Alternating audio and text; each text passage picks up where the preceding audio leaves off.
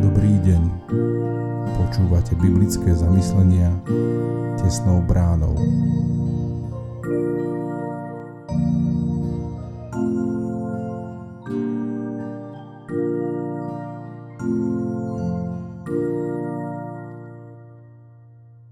Dnes je streda 19. októbra 2022.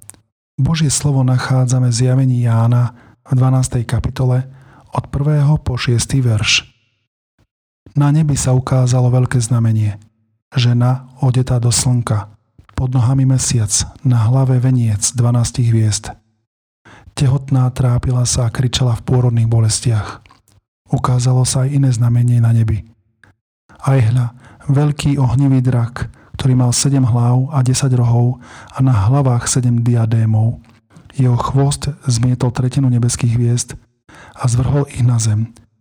Tento drak sa postavil pred ženu, ktorá mala rodiť, aby zožral dieťa, len čo ho porodí. A porodila syna, chlapca, ktorý má spravovať všetky národy železným prútom. Dieťa však bolo uchvátené k Bohu a k jeho trónu. Žena utiekla na púšť, kde jej Boh pripravil miesto, aby ju tam živili 1260 dní. Z nášho pohľadu jednoduché, v skutočnosti ťažké. Tento obraz mi pripomína udalosti, ktoré sa stali na zemi. Žena porodila syna, v ťažkých podmienkach prežila pôrod a priviedla na svet chlapca, ktorý mal spravovať národy. No v ten istý moment sa ukázal diabol, ktorý chcel toto dieťa za každú cenu zabiť lenže do týchto udalostí zasiahol Boh a ženu s dieťaťom na určitý čas ukryl. Je to napísané vo veľmi zvláštnych obrazoch, ale v podstate to pripomína dôležitý moment, keď sa začalo dielo záchrany hriešného človeka, keď sa na túto zem narodil Pán Ježiš. Otázkou je, na čo by Ján vo videní opisoval udalosti, ktoré sa už stali?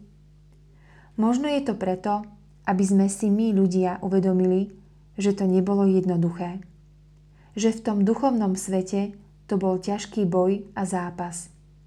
A že to, čo si my rozprávame ako vianočnú idylku s jasličkami v maštalke, to v duchovnom svete znamenalo boj na život a na smrť.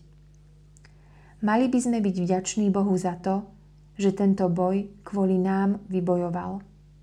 Zachránil dieťa, ktoré nám, ľuďom, prinieslo spásu a znamenalo konečnú porážku diabla. Zamyslenie na dnes pripravil Jaroslav Petro. Modlíme sa za cirkevný zbor Smrečaný.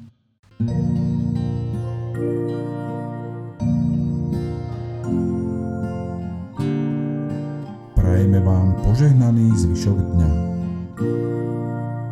Počúvali ste biblické zamyslenia tesnou bránou.